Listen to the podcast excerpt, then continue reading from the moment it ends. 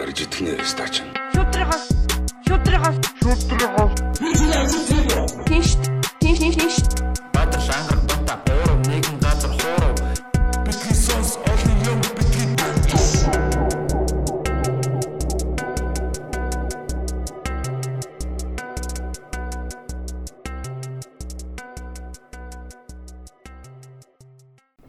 За сайн байцгаана уу? Битгий сонс подкаст. А 47 дахь дугаар тий 47 дахь дугаар та бүхэнд хүрэхэд бэлэн болоод байна. Дахиад бас яг ийм гоё микрофоноор ярьж байгаа даа баяртай. Одоо ер нь яг ийм гоё тоног төхөөрөмжтэй болцсон чинь ингээд ойр ойрхон л бичээд баймаар санагдчихээн. Саунд чек хийж үзмээр тий. Чихээ сонсоод. Байнга л ер нь нэвтрүүлэг хийж юмэр тий. Тэгээд тэгээд ч одоо сүүлийн үед бид хэд ойр ойрхон дугааруудаа бас гаргаад байгаа бах. Тэгээд өнөөдөр бас бид гурав дээр нэмэгдэх нь бас нэгэн гоё хүндэт зочин ирсэн байна. Аа сая дөнгөж аа, өнгөрсөн 7 хоног Лондонгоос ирээд байгаа. Аа зориг ах маань аа, бидний өөдөөс хараа сууж байна. Тэгээд аа, зориг ах маань болохоор анх аа, 96 онд төмийн их чуулгад бүжигчнэр ор- ороод те бүжиглж байсан. Аа тэгээд аа, 99 онд Лондон руу бас гэрээтэй ажиллаар та тэр үед аль хэдийн циркт орсон байсан уу те? Үгүй. Орог байсан уу? Аха. Ачаад ер нь бол очиод цирк хийсэн шүү дээ. Аа зөв зөв.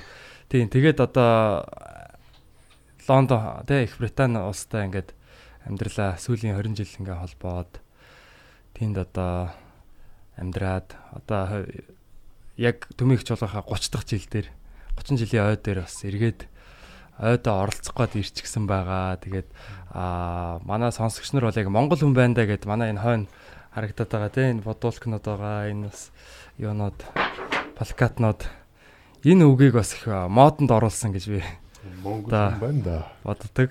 Тийм тэгээд өнгөрсөн жил яг ханаа төгөө бид гурав Лондонд очиод аа зөргөх хараа тослуулаад ингээд маш гоё тоглолт хийсэн. Тэгээд тэгэхэд бол хамт явж байхад бол Монгол хүн байна да гэдэг үгийг бол яг энэ хүн чинь ер нь яг гоё хилдэг юм байна. Тэгээд их гоё сонирхолтой түүхүүд тэгээд амьдралын их баялаг баялаг түүхүүдийг сонссон. Их аа, гоё сэтгэлээрээ одоо дүүнэртээ тусалсан. Аа Лондонгоос Манчестер руу машинтай ингээ 5 цаг яваа буцаа шүн яг тоглолт хийчээ шөндөө эргэж замаар нас ханаагийн ихчинд очиод ингээд өөр шүнжэнгөө машин бариа те тэр бороотой одоо шүн бол бас мундаг машин барьж авсаа тэр тэр шүн бол надад их хоногсноо. тий хоногссон Аа, тэр машин дах шүн Подкаст бас явсан тий. Өнгөрөөсөн шин. Хамтдаа. тий тэгээд аа, өнөөдөр ах маань ингээд манай подкастн дээр ирсэн Сайн байна уу? баярлаа сайн байна уу. Сайн байна уу? маш удаан танилцуулга сайн сайн танилцуулга хийж байж за сайн явж ирүү та Аа сайн явж ирлээ. хизээ ирсэн байсан Мм. Юу л нойрны зөрөө гараагүй. За ямар ч 3 дугаар 4 хончлоо да. Аа. 4 хончлоо тий. Оо за за тэгээд Монгол ямар ямар санагдаж байна? Аа их нотог. Мгм. Бол сайхан шүү дээ. Хамгийн гол юм гэх юм бол бас хамгийн анх ажлынхаа гарааг ихсэн төмөгч болгоос жолгийнхаа ой бас найзынхаа төмөгч болгын бүжигдэглэж сод гэрлэхэд найзынхаа бүжгийн тайланд ирж оролцож байгаа. Аа. 20 гаруй жилийн дараа Аа. яг 10 сарын 20-нд төрсөн өдрөөрөө мэрэгжлийнхэнтэй ха мэрэгжил нэг мэрэгжил нэгт нөхдөг тайзан дээр гарах гэж байгаа болохоор айгүй сэтгэл хөдлөж байна. Ингээд миний төрсөн өдрөөр гэдэг чинь бас айгүй тийм айгүй ховор зүйл тийм 20 хэдэн жилийн дараа төрсөн өдрөө төхөн гэдэг чинь бас ховор зүйл байхгүй. Айгүй бэлгшээж Тэгж байгаа. таарж байгаа Тий. тийм. 20 хэдэн жилийн дараа их орондоо буцаад ирэхэд ямар байна да? Юу өөрчлөгдсөн бэ? Ерөнхийдөө бол дундуур нь би ажиллаар аа, хаяа нэг амралтаар ирж очив. 90 очин байсан. Та сүүлд хэдэн жилийн өмнө ярьсан бэ? А түүл хамгийн сүүлд нь болохоор нодлон аа, нөгөө хилэнчэнтх монголчуудын зөвлөл гэж байгаа шүү дээ. Аа. Тэрний хурлаар нодлон 9 сард Аа зүг 9 сард ирээд Жилийн өмнө 4 гэсэн 5 тийм. хоног явсан шүү дээ. А та нэг нэгээс 2 жилдээ бол нэг ирд юм байна тий. Тийм Тэр нь тэгээд бол ажиллаар ирэхлээр юм эсвэл заримдаа цөөхөн хоногор ирэхлээр тэгээд баг ирснээс мэдгүй л явчихдаг тал бий л дээ. Аа. Аа, Амралтаар ирэх юм бол бас нэг аа нэг найз гэдгээ бол цагаарч хөдөөгөөд хатан мадам гэж яваад Аа. тэгжиж нэг Монголын нэг дэнээс ажиллаар ирэхээр бол тэгэл хүү хаа гэдэг нэг мэд сонгосон суучих юм чи. 4 5 хоног гэдэг чи одоо юу ч л тээ тий бас гинт ингээл баг ирж амжааг байхдаа баг буцчихж जैन л гэсэн үг шүү дээ. Тэр жил би нэг шинэ жилээр бас нэг гэрээ хийх гэж хэл ирсэн. Хүнд хүнтэй уулзал хоёр олчвал Гар гар зураад буцах байсан. Ахаа. 3 хоног ирсэн. Тэгээ яг тэр нь 26 дээр 20 26 дээр 29-нд буцлоо. Мм. Тэгээ тэр чинь баг 29 чинь Монголд өдөр өдөр биш шүү дээ. 29 ниссийн 26-нд буугач. Өө за за. Хоёр хоногноос Онгоцноос баг. буугаад онгоцноос буугаар тэгэл нөгөө хүн тэгээ яг нэг онгоцноос буугаад хүлээжсэн очиж уулзалт юмаа дуусгаал мэдхгүй би онгоцноос буугаад буцаана гэсэн. Зүгээр нэг транзит хийсэн юм шиг тийм. Чи яг транзит хийсэн юм шиг байсан. Энэ удаадаа бол бас арай арай айж явах нь тий бас Нэг арай онцгой юу юм л да тий. Бас Тий энэ энэ удаа чинь баг баг 2 лам гэж юм шүү. Тийм. ирсэн. Шалтгаан их өмөц байгаа шүү дээ. Та ер нь төмийг ч болгохтай хамгийн анх ер нь 89 онд анх нэгтгэд нь байсан уу? Эсвэл эзэнээс ер нь яг төмийг ч болох холбогдсон байна. 96 онд байлоо дээ. Тий 96 онд шүү дээ. Би оюутан байсан. Тэгээ оюутан оюутан тэр бүрсэн оюутан байсан шүү дээ. Тэгэл тэр үед л төмөгч болох нэг хэрэгтэй бүжигч хэрэгтэй боллоо гэл. Тэгэл За хэдэн хүнтэй тайсан шалгалт. одоо зэрэг одоо манай төмөгч угаас айгүй цөөхөн байсан бүжигч нь. 3 хэрэгтэй 3 эмэгтэй л байсан. Тэгээд э, тохой чинь манай төмөгч болох чинь э, бас л бас л нэг одоо ч гэсэн ер нь хүчтэй нэг нэмэлт болох шүү дээ. тийм шүү дээ. хөгжимчт нь гэл одоо ингээд ер нь бол манай төмөгч болоход ажилдаг хүмүүс одоо уран бүтээлчтэй яг тухайд бүгдээрээ соёл урлагийн сургуулийн багш нар байсан баг. Яачингийн яачингийн яачин чин яачингийн багш одоо хоорн бүрх баха хорын багш лимбэн лимний багш соёл урлагийн сургуулийн бүх багш нар тэнд нийлээд нэг шулгайхан болсон гэхээр ойлгомжтой. Тэгээд ер нь үеийн чавяад нхэн өнөөдрлийн цэрмэ чулуунцэг ихч тэгээд балдан цэрах ингээд батнасан гэдэг дэлгэж базар батах мах гэдэг. Одоо одоо бол Монголын урлагт домог болсон. Хүмүүс. Тий. Тийм хүн одоо тийм одоо чим цэрэн гавьяат. Одоо бүжгийн урлагт Монгол бүжгийн урлаг хамгийн залуу гавьяат шүү дээ. 27 таах гавьяат. Энэ хин цэвжид өгсөн бүр ганц гарынхан шиг байсан. Тэр хүн маань намайг ах томигч болоход авч. Гарыг нь ганц ганц хөлийг нь дөрөв дөрөж өгсөн гэхүү дээ. Тэгээд миний ганц боддог юм нь болохоор төмөгч болгын тэр сайхан чуулгаас гараагаа эхэлсэн болохоор өдийг хүртэл би ч одоо тайзан дээрээс байхад сураж лиж үзэг өгөн тэгэл насраа тайзан дээрээс гараа сайн эхэлсэн болохоор өдөө зэрэгтэй сайн юм болж дээ. Сайхан хамт олны сайхан гараг нь. Та яг анх юу ба- багасаа ер нь юм бүжигтэй юунд юм тайзны тэ орлогын юм дуртай байсан уу?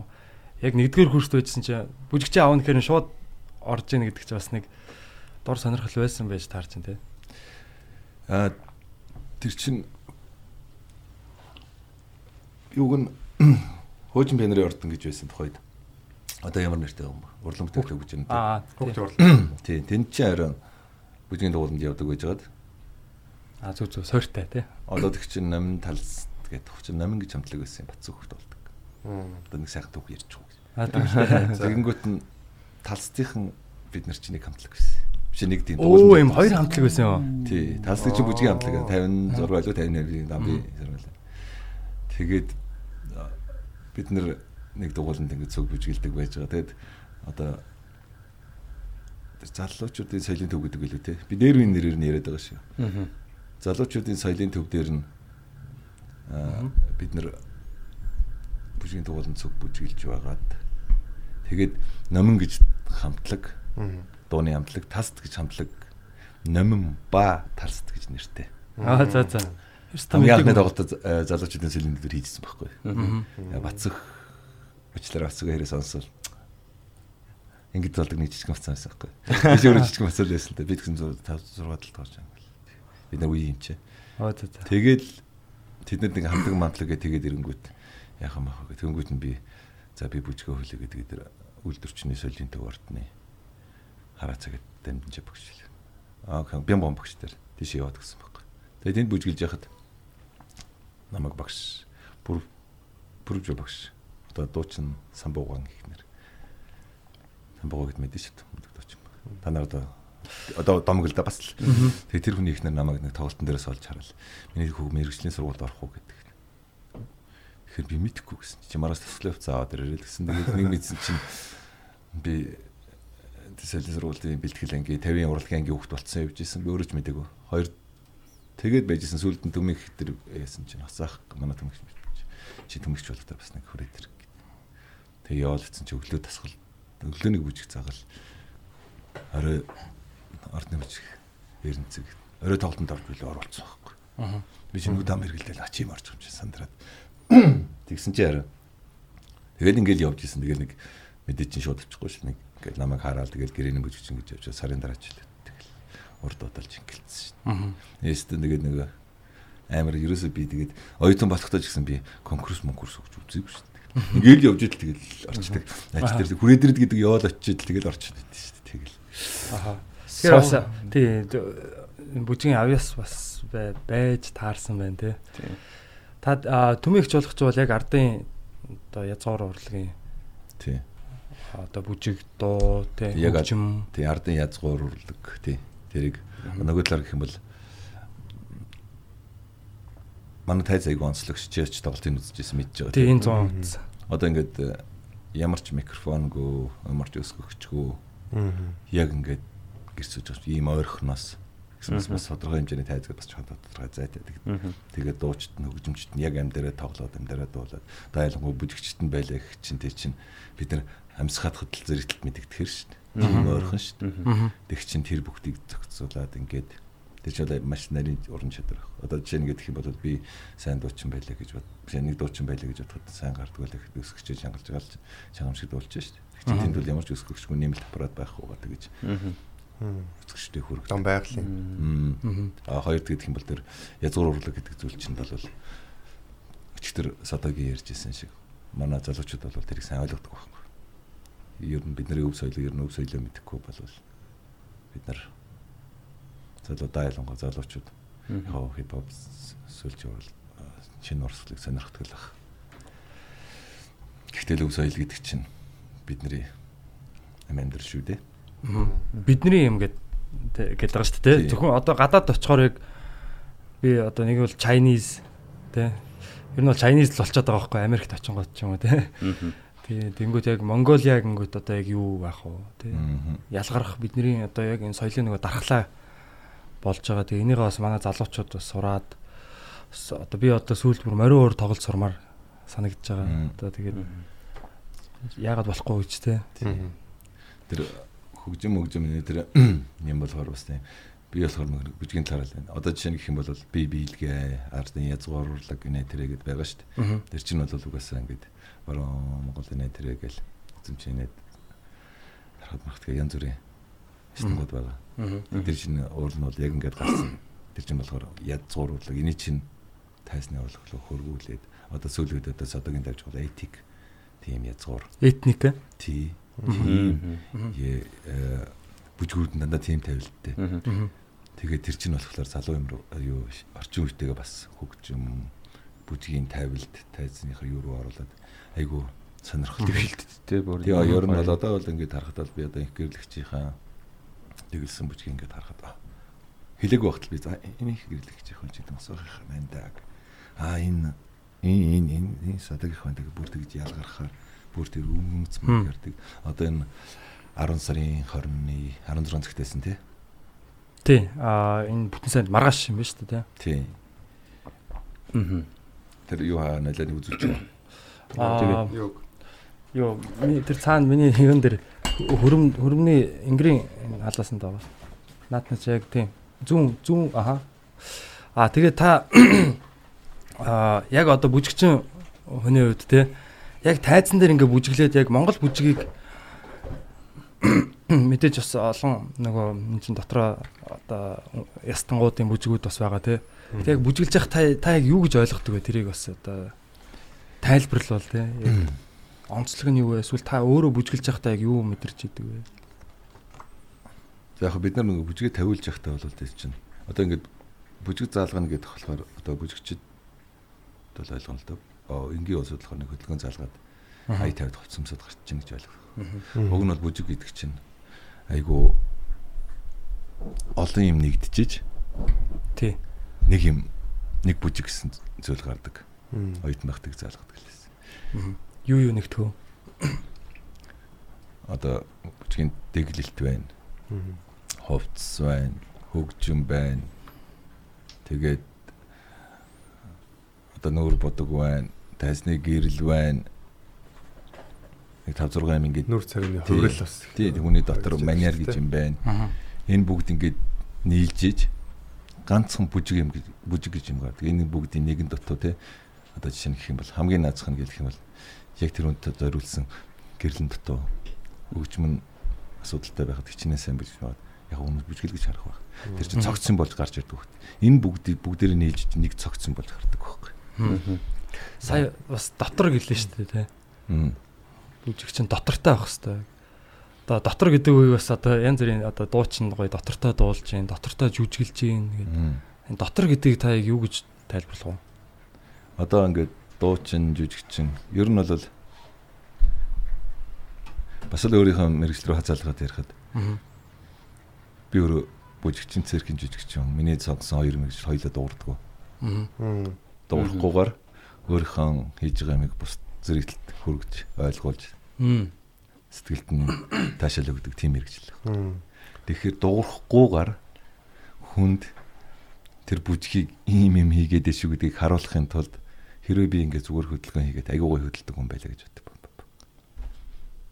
Дуурахгүйгээр тэгээ зүгээр ингээд сайхан хөдөлгөөд ямар ч доторгүйгээр ингээд яваад ах юм бол тэр хүнд очихгүй шүү дээ. Би маскал хийж ялгаа байхгүй зүгээр өглөө нэг 5 додол хийж. За одоо жихэн ялгадаг бах одоо бит хоёр ингээд яг копицсэн юм шиг миний сүдэр шиг адилхан хөдөлж байгаа. Би дотроос аймаа гаргаж хийж.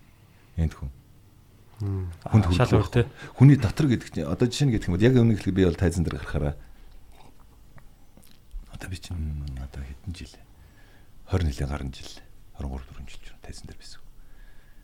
Тэгээд э, 2020 2000 оноос хойш бол энэ дэлхийн шоу бизнес, Европын шоу бизнес гэж явцсан юм л дээ.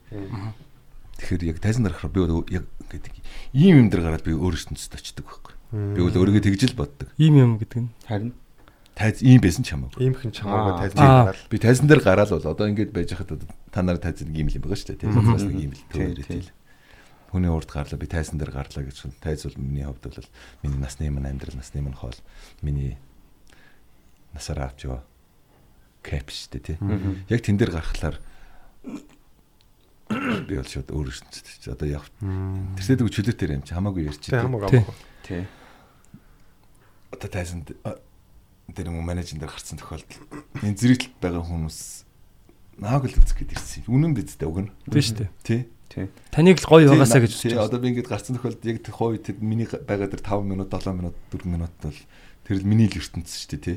Тэр ертөнц дээр хүн гаднаасаа байгаа ур чадвар, дотроо байгаа сэтгэл зүрхээ зориулаад Аа. Тэгээд тэр тархиараа тэр нөгөө нэг миний яриад байгаа шүү дээ. Нөгөө ертөнц гэдэг шиг тийм сайхан газар очиж тэр филингээ хүмүүст өгнө. Бас тий яг хүн хүн ер нь хүнд юу өгөн тэрийгэ буцааж л авдаг шүү дээ. Хүн сайхан юм өгөх гэж хичээвэл тэрийгэ буцаагаал авдаг. Би тэгж ойлгодог. Одоо жишээ нь чи хүнийг алгачаал чамд зөрүүлэл алгад нэг зөрүүлэл гинэ шүү дээ.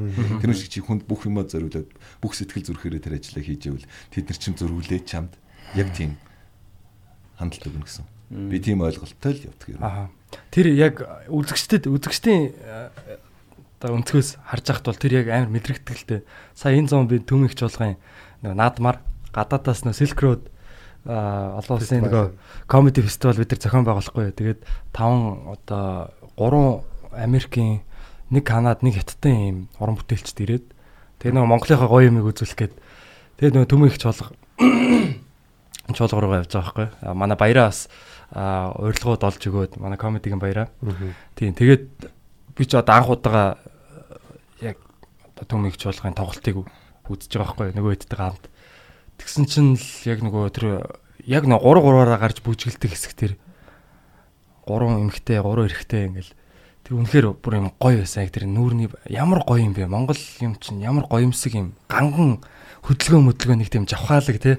Яг л нэг юм морь унаал ингээл шогшоол ингээ явж байгаа юм шиг нэг тэр тэгээд харц өгч мөгж байгаа тэр юм бол үнэхээр би бүр ингээ нулимс цэлэгнээд тэгээд ямар гоё юм бэ гэх бүр дотор бүр нэг юм хайр хүрсэн мэдрэмж бас авдсан мөлий тэгээд тэр үед л яг биширчээсээ хөгж бүжиг гэдэг чинь тийм сүнслэг тийм гоё юм оюунлаг урлаг юм байна. Зүгээр юм биеийн хөдөлгөөн биш те. Тийм шүү тэрийг бас одоо дэглэж байгаа зохиож байгаа хүн бол тэр одоо юу гэдгийг төсөөллөөрөө одоо ямиг ингээд зохиогоо те.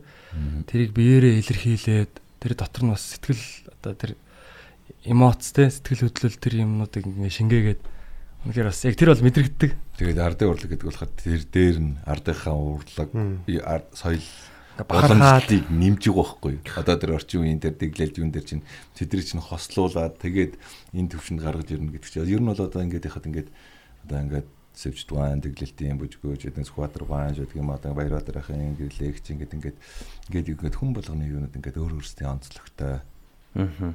тий.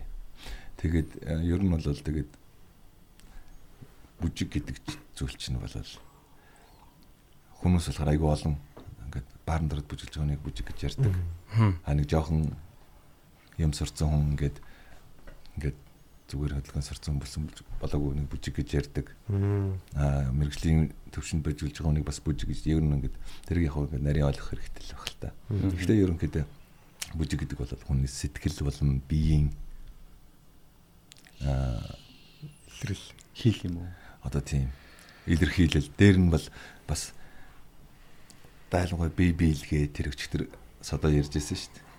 Ингээд дал ингээд хавчаад ингээд хоошоо ингээд эргүүлээд ингээд те энэ ч бол ингээд хийж болно шүү дээ. Ингээд ингээд нурууны чилийг хүртэл гардаг гэх те.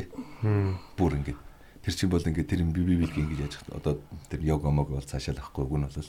Аа бүх ингээд юм чи бүх үеэрээ ингэж жилж байгаа ингэж ингэж цогх нөө солбох нөө те ингээд хоошоо ингээд яг чинь ингээд бүр хоёр тал нь ингэж орж ирж байгаа ч байдаг юм байна. Бас хэрүүл мэндийн ач холбогдолтой. Эрүүл мэнд чинь. Тэгээ ер нь бүжиг гэдэг чинь өөрөө нөгөө уран бүтээлч урал урлаг урлагийн бүтээл хоёр нь одоо салдгүй хамтдаа байж идэг одоо төрлүүдийн нэг гэж байгаа тий. Одоо зураг зураач хүмүүс хүмүүс бол Зураад үлдээчихэж байгаа шүү. зураг нь одоо үлд- үлдчихэж байгаа. За бидний одоо жок хийлээхэд одоо жокийн одоо аудио хөлбраар ингээд YouTube дээр явж байгаа ч юм уу тий. Тэглэг бүжигчин одоо бүжигийн одоо тэр уран бүтээл нь өөрөө урал одоо уран бүтээлчтэйгээ байн хамт явж идэг тийм төрөл байгаа байхгүй тий. Би салдгүй хэзээ ч. Юу, одоо чинь гэдэг чи одоо зарим нэг юм байдаг шүү дээ. Ингээл дуушнууд заримдаа ингээд фонограм монограм тавьчихдаг ч гэдэг юм эсвэл нэг нэмэлттэй явж ярддаг тий. Тийм. Бүжигчин тийм байх. Бүжиг хийж болтгоо. Бас нэг тийм урлаг л да.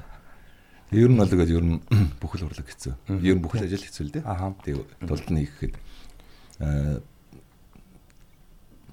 та нар ч гэсэн бас урлагтай холбогдож явуулсууд урлагийн улсууд болж байгаа. Тэгэхээр чин урлаг гэдэг зүйл ганц л юм нь байдаг. Би тэгж ойлгодог. Хинээс ч юу ч нууж болохгүй зүйл. Тайсан дээр гараад чамаг тэр дөрөв шүгэл өгч штт. Тийм шүү дээ. Чи одоо өөний саяхан комедид орсон чи тийм эсвэл энэ энэ хөргийн нэгдүгээр курсын хүүхд намайг ах төмөгт орж ирсэн. Би ч муу л орно шүү дээ. Мэдээж мундгүй мэрэгжлийн мундаг улсуудад би нэгдүгээр курсын оюутан. Харьцуулагдаад л. Тий. Одоо чам нэгдүгээр курсын оюут мгахын оюутан байхад нэгдүгээр энэ дэмчээр авчвал чи юу гоё их юм. Биз. Ерөнхийдөө юм байхгүй юу? Ер нь бол тэгэл ингээл нөгөөдөлдө чирэгдэл бүжигчин болох гээд явж явах үед манай багш тэгээд хэлдэг байсан л дээ. Чамд тайсан дээр гарахад өөдөр нь мэрэгжлийн бүжигчд удаан бүжиглсэн. Энэ нэгдүгээр курсын оюутан шүү гэж хэлэхгүй шүү. Адилхан шүүн шүү зүгээр. Бэлтгэлээ сайн хий гэл. Тэр үе чинь болоод багштай загнуулахад бол баярлдаг байсан шүү. Одоо бүгд одоо нэг хүмүүс тэр үед бол багш загнахгүй чимээгүй болчихлоор айдаг. Яг тэгвэл намайг тоохоо болж гин гэж Багш загнаал хойноос хөөцөлтөөл хөл гард чанга татаад л хэлцдэг хөндөр хүртэл бэлтгэл хийлгээл явах юм бол багш намайг тоож энэ гэж бодоод баярлал загнуулах тусмаа баярлал юм аа гэдэг тийм л үйсэн шүү дээ. Урамшаал. тэр тэр- тэрний тэгээд хүчинд л тэгээд нэг бас нэг тодорхой хэмжээгээр бас тодорхой төвшөнд төвшингийн мөчгчин болсон байх таа гэж боддог. Та одоо ямар үзүүлбэр дээр оролцох вэ? Одоо энэ маргаашийн нүүдлэр өглөх үү гэдэг нь. тий Энэ камертаа минутын нэг харуулчих юм тий. Тийм. Хэдэн минутын үргэлжлэж байгаа тоглолт байгаад та ямар ямар хэсгүүдэд нь ямар ямар одоо гэдэг нь үүрэг Энэ оролцож нүүдлэр хөглөх үе гэдэг тоглолтын талаар ярь тий. тэгье. Нүүдлэр хөглөх үе гэдэг энэ төмөгч чуулгын бүжгийн багш сод гэрлийн маань тайлан тоглолт байгаа. Энэ баг 3 дахь нь баха. Тэгээд э, тусгаар тогтолтын ордонд 16 цагаас тоглогдох хэрэгтэй байгаа. Тэгээд энэ дээр бол яг манай содогийн маань өөрийнх нь дэглэсэн урдныхаа тоглолтуудаар бол өөрөөсөө өөрөө бүжиглж исэн. А энэ дээр болохоор яг багш дэглэж гэдэг утгаараа яг манай хүний дэглэсэн бүх бүжгүүд орж яг бүжгийн тим бүтэн ертөнц 2 цаг үргэлжлэх бах. тэнд. Аа бидний хувьд болохоор яг хав За би ч одоо Ахмад бүжигчин шүү дээ. Тэгээд Ахмад ярихаар аяг өгшин шиг. Ахмадтай орсон. Тий. Яг бид нөр одоо энэ тоглолтод сюрприз бариад манай хууччул хууччул гэж яриа те. Манай хууччул одоо Японоос ирсэн хүн байна, Америкаас ирсэн хүн байна, би Англиас ирсэн байна. Тэгээд энд байгаа бас манай хуучны бүжигчд байна. Бид нар аа нийлээд нэг бүжиг бүжгэлж байгаа. Тэгээд одоо тоглолтын мөвчлэгэн дээрээс нь харах байлгүй бүжгийчүүд яриад байгаа шин биелэх хүсэл ингээд манай төмөгч чуулгын намайг ороход бүжгийн багш байсан. Манай гавьят цэрэн чимд багш төрний миний ярьж исэн. Цэрэн чимд багшийн маань дэглэлт биелэх хүсэл ингээд бүжгийг бид нар бүжиглэх хэрэгтэй байгаа. Тэгээд энэ их бүжиг сонирхдаг юм уу эсвэл урлаг сонирхдаг бас ингээд өв боломжл зөвхөн урлаг сонирхдгоос гадна өв боломжлаа ямар шүү байдгийг ямар хэмжээнд авч үлдэх гэсэн эсвэл бас нэг сэтгэлийн сэнгүүнийг авах гэсэн залуучууд үзэгчд бүгдээрээ очиж үзэхэд нээлттэй шүү билет нь зарагдж байгаа хаа. Дээрээс гэж. Тэгээ суудлын ер нь тэр заал нь одоо суудлын доо хэрэг их байдаг лээ. Тусгаар тогтнолын ордон Том. баг 300 400 500 ч гэж байна. Тийм бетаж мэлтажтай л юм. Би өчтөр л орж үзсэн. Би чинь энд байдаг болохоор чинь зарим тэр нь чинь байхгүй багтал баригдсан тайз. Тэгэхээр сайн мэдэхгүй байсан. Өчтөр л орж үзсэн нэлээд том. Гуруулаа хамт очиж үзхөө. Тэгэл Би маргааш бол үзсэн. Юу л маргааш- байгаа чинь. Энэ а, юуг би яг энэ үзсэн бичлэг энэ байгаа байхгүй нөгөө аа наад наадмар. Тэгээд одоо манай тэгсэн чинь дунд нь манай сод сод гэрэл багш манаач гэж тэ одоо тий. Тийм шүү дээ. Сод гэрэл багш бүжгэлжсэн байгаа. Тийм. Яг амьд гэж ийм тоглолт байдаг бол амьдын дахиад дотор амьд гэж байд юм байна. Аа. Тий. Яг энэ бичлэгэн дээр хараад ямар гурван хөөрхөн охин бэ гэсэн чинь охин биш бүр ихснэр байсан юм хэлээ тий. Чамаас чинь баг 15 их хүнийг ямар хөргөө охин өөрөөсөө жоох охин гэж бодоод хүний чинь ингэдэг байхгүй. Нөгөө эрдэнэт хүн ингээд өөрийгөө тэгж өөрчилж байгаа тэгж байгаа гэдэг. Одоо бүжиг хөөж- хүнийг ийм гоё. тэр тайзан дээр гараад одоо энэ хүнээс 10 хэд их ч хүн тэгж хувирж штт. Энэ хүн ямар хөөрхөн охин жоохон охин бэ гэтэл хартал тэгж хүн чинь тэгж гоё манаар Жохон охин бэ тэр гэж. тий тэгсэн чинь өө өчтөр нэ өөрөө чи өөрт нь хэлсэн л дээ тий Тий. хүн ямар хөөрхөн охин жоохон хөвгtöд вэ гэсэн чинь та байсан юм уу гэдэг. тий. Гоё залуу харагдуулаад. Хүн тэгэд ингээд яг одоо үгтэй амар ингээд доошоогоо ингээд гоё ингээд дэврүүнтэй ингээд байна хөө. Ингээд гоё болоход дотроос ингээд дотроо амар сайн бэлдэх хэрэгтэй баг тий. Дэвтийн тэр нэг энерги бэлдэх хэрэгтэй юм. Яг Зүгээр ингээд сэтгэлээр онцон удаа гараад бол тэгж чадахгүй байх л таас. гүү Үгүй хийж юу. Бид нар чинь мэрэгжлийн гэдэг ямар мэрэгжлийн бүжигчин мэрэгжлийн дуучин ер нь мэрэгжлийн гэдэг чинь ягаад урт уртан тат мэрэгжлийн гэдэг чинь диплом биш шүү дээ. Одоо жишээ нь хэм бол чи нэг хуульч байлаа гэж бодъё. Би өөр мэрэгчлээд ингээд харьцуулж яриад байгаа шүү дээ. Чи нэг хуульч байлаа гэж бодъё. Чи мэрэгчлээ сайн биш бол чи тэр мэрэгжлийн диплом авчиж чи мэрэгжлийн хуульч биш шүү дээ. Мэрэгчлээ сайн биш тэгвэл тэр дипломоор чи юм шүүхгүй шүү дээ. Яг тэрүүн шиг би түрүүн хэлсэн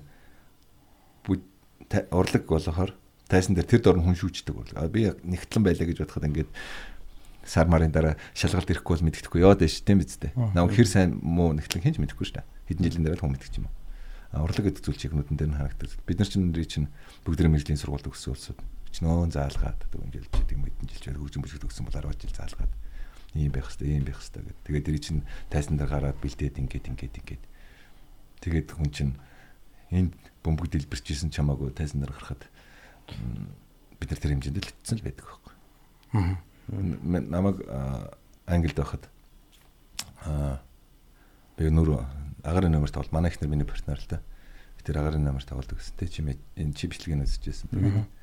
Тэгэхэд яг хөчгшний ан ингээд нүрэ бодоод ингээд хоц сунараа өмсөд очсон. Бие халаад очих юм гарахын өмнө нэлээ удаа очиж бие халаагаад ингээд цогсож исэн чинь Монголоос залгасан утасны дуудлага ирээд тэгэл дууд ингээд уцаа авсан чинь. Наавч нас орчлаа гэсэн. Тэс ингээл нүднээс нөлмс гараад аа гэл нөгөө нэг тэнгэр газар нийлэн штэ тий. Тэгээд вүү гэл ингэсэн чинь ингээд нөлмс гараад нөгөө будаг уурсчих гоолдгоо тэгэл салбедаг малбедаг аваад ингэж ийсэн чинь нямаст яаж яана гэл гэсэн чинь. Манай нөгөө тоглолтын менежер харцсан. Яасан бэ гэл гэсэн чинь ямаа ингээд аавнаас орцсон гинэ гэл гэсэн чинь. Тэгээд тоглолтод гарч чадах юм уу гэл. Тэгэл би гэл хэлж амжиг бас гэл эхэлж байгаа юм чинь Тэгэл онгочгийн онгоогоор гүйл гарч байгаа юм чи. Тэгээд тэр чинь ямар бүжиг одоо ч юм уу эсвэл нэг юм газрын номер бол хүн асуул гарах тонгорол унаа нэст өөр яадаг жоохон юу байдалд орно гэдэг ч юм уу. Тэгэл гараад ёслол агаарын номер болоход ингээд олсног авирах гэж олсон нь харагдахгүй. Нөө нөө нүдэн нүдэн сэлгэж байна. Тэгээд авирч гараад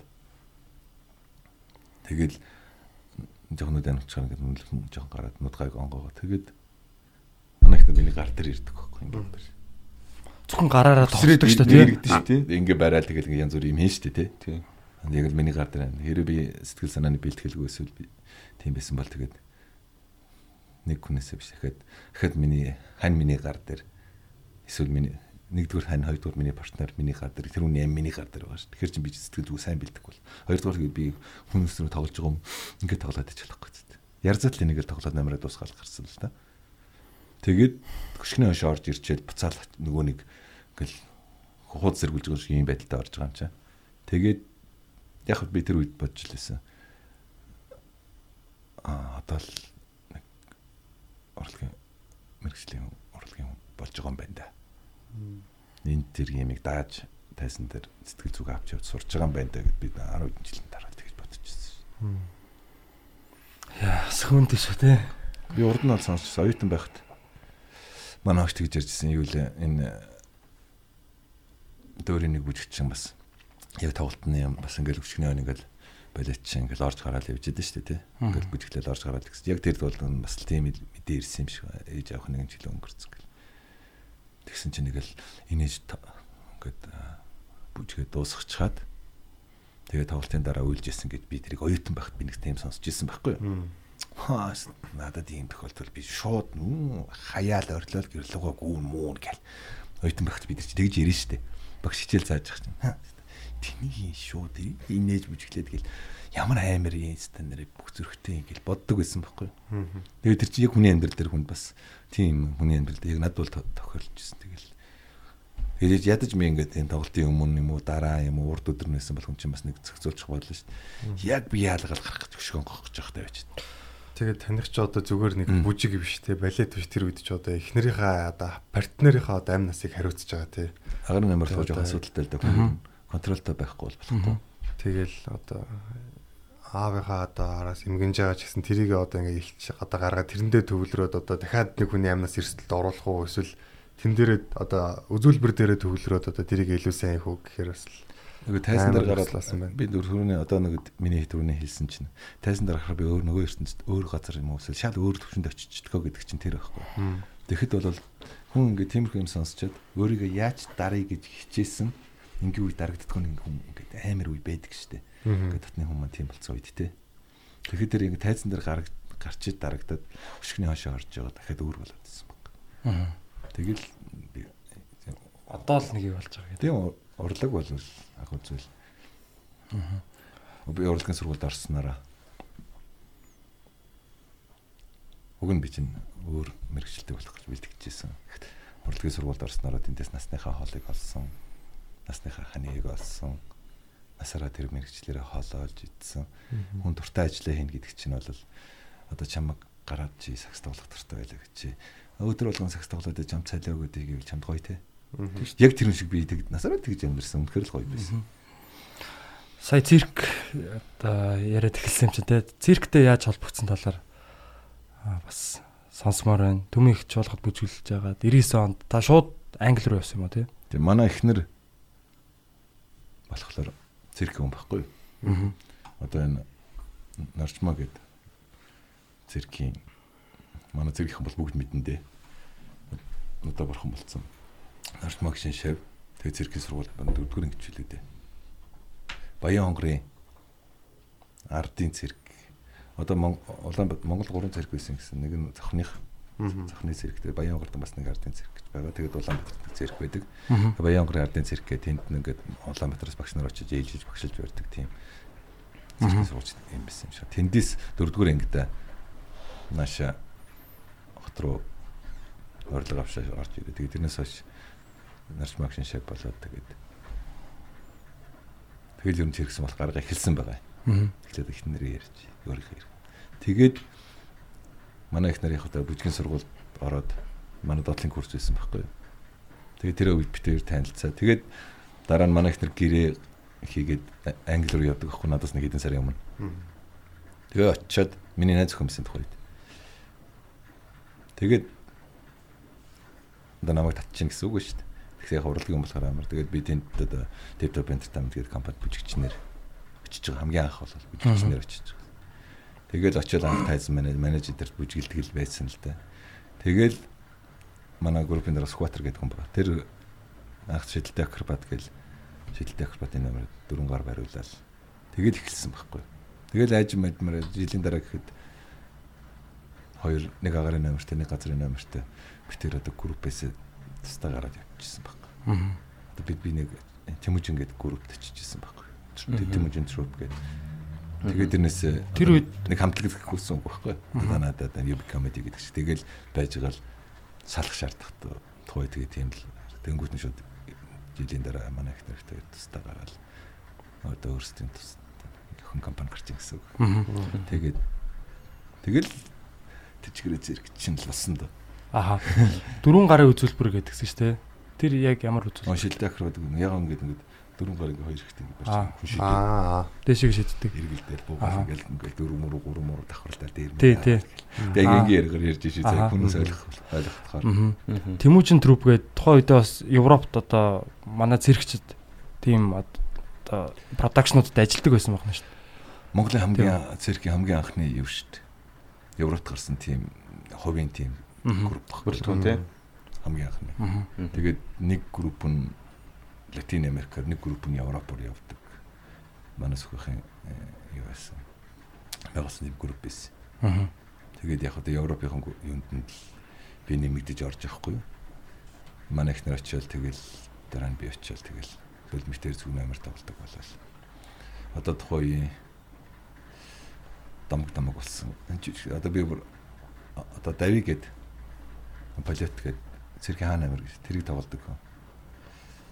Цэрэг улаан номд байдаг шүү дээ тэр хүний нэр. Циркийн улаан намаа. Тэр хүн- тий тэр хүн тэр хүний чинь одоо лав дөрж гэдэг байхгүй давигээ зэрэгхэн андахгүй ми Мгм. ми бүр төрсөн ах шиг тийм ойрхон байдаг юм анх тэр хүн тэр мундаг хүнтэй ингээд дөрвөн гар өрөөд партнер болоод гал чичрэл хамаг юм заалгаал эхэлж ийсэн тэгэл үний хичээл зүтгэл хэрэгтэй л дээ ямар ч юм дээр аа тэгээ шантрал зөнтөл нөгөө нэг юу яад шүү дээ чамдан давцаа чих чихэл би ажлаас жилийн жил аваа явцсан байсан юм чи Төмийнхээс үү? Тий.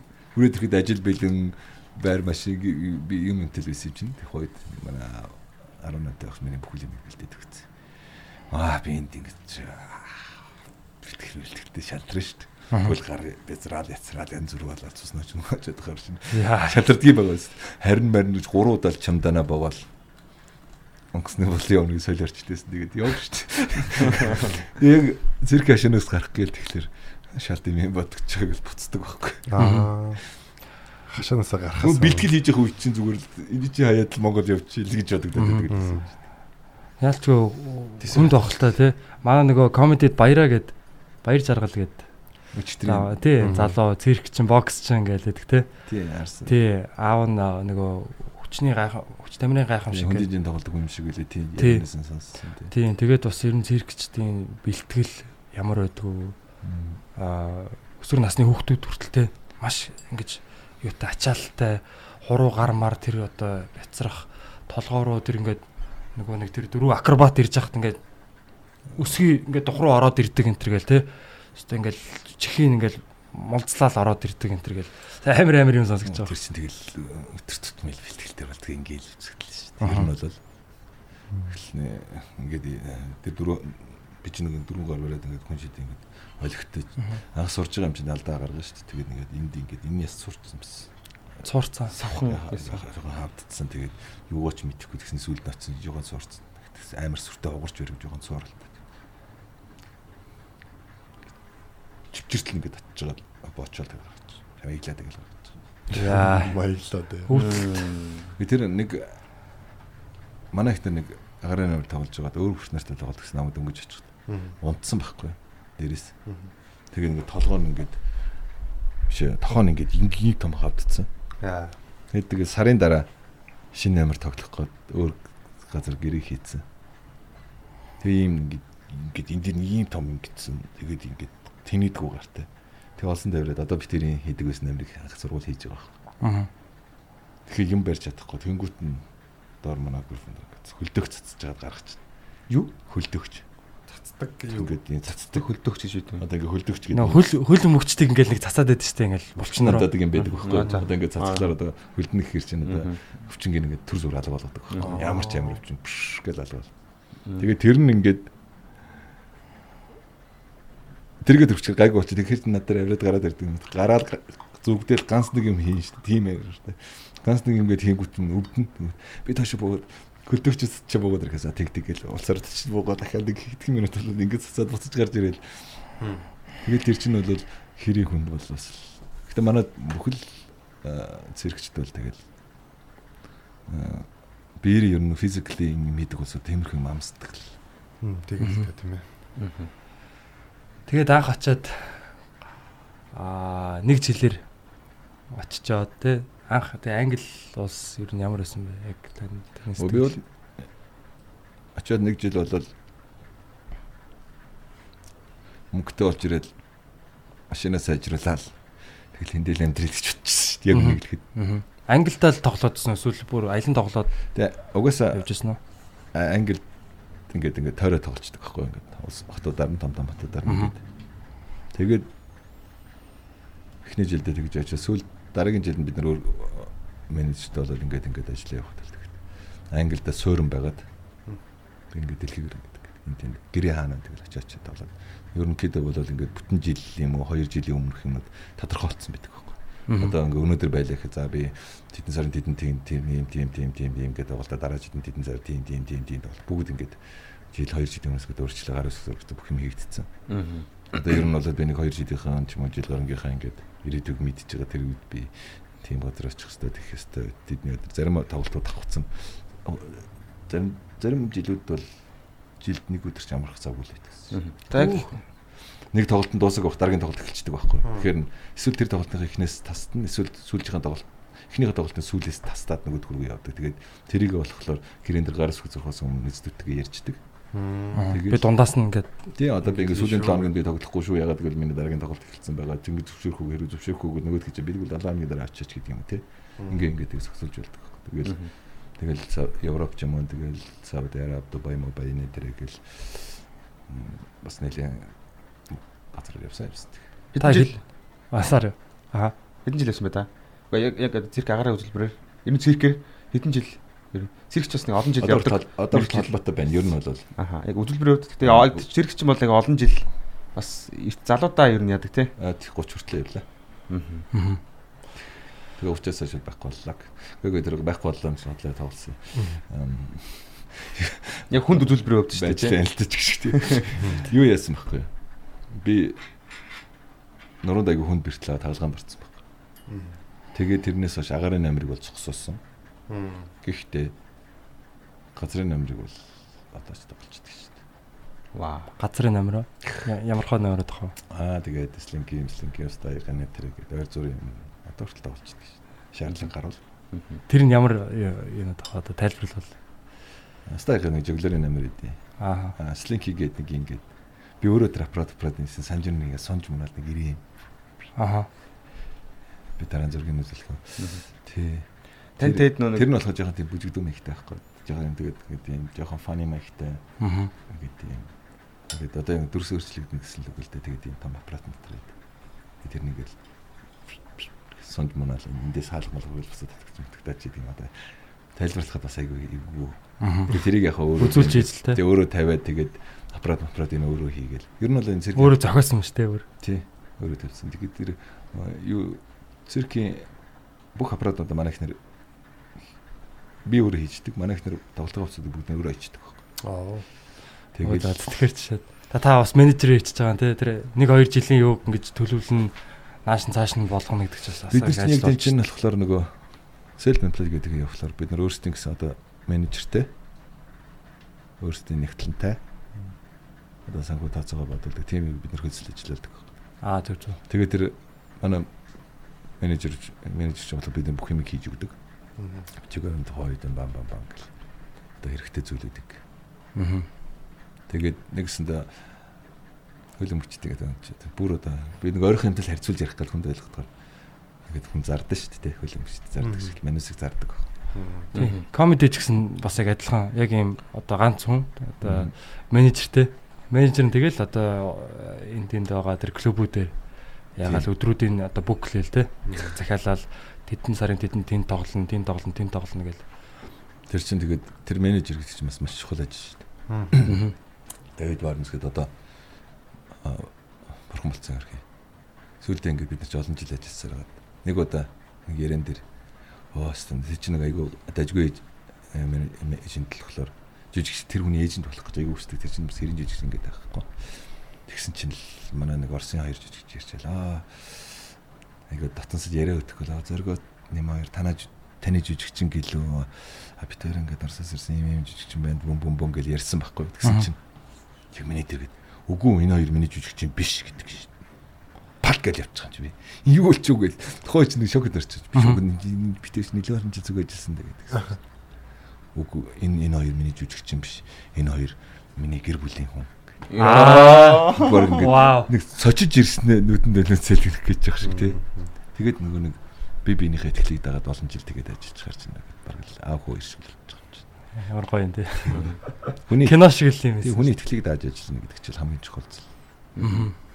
Таны циркийн амжилтууд ч ингээд бүр айгуу тийм тэ бас айгуу тийм өндөр аа шагнал тэ сонин мөн дээр тэд тэд ер нь яг ямар ямар юмуд байсан бэ? Бид одоо нэг нэг ямар одоо зэрэг би ч өөр бүжгийн хүн шүү дээ. Тэгээд циркийнхэнтэй нэг та- юугаад ахав. Гэхдээ л дажгүй байсан шүү дээ бас. Мгм. Та тэр яг их нартайгаа хийдгээс үзүүлбэрийн талаар бас ярил.